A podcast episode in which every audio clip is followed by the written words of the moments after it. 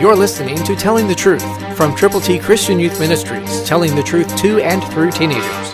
Here is Triple T founder and president George Dooms. Believe on the Lord Jesus Christ. There is someone somewhere praying for you. In all probability, someone has a deep concern for you and your situation. Listen to Genesis 19:27, New King James. And Abraham went early in the morning to the place where he had stood before the Lord.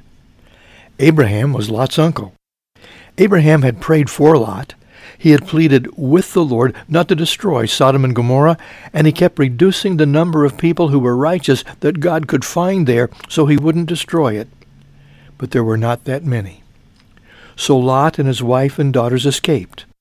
His sons-in-law had turned their backs, and of course Lot's wife was destroyed because she disobeyed the Lord. God has something for you to do today. Maybe it's to pray for other people who don't know Christ. Maybe it's to go to them with the gospel. Maybe it's to fellowship in a very intimate way with those persons you know and to read God's Word together. Then to determine to take the gospel to the people that you know and that they know, who from all outward appearances don't know the Lord. Who do you know? For whom are you concerned? Who are you praying for? Will you go with the gospel today? Christ through you can change the world.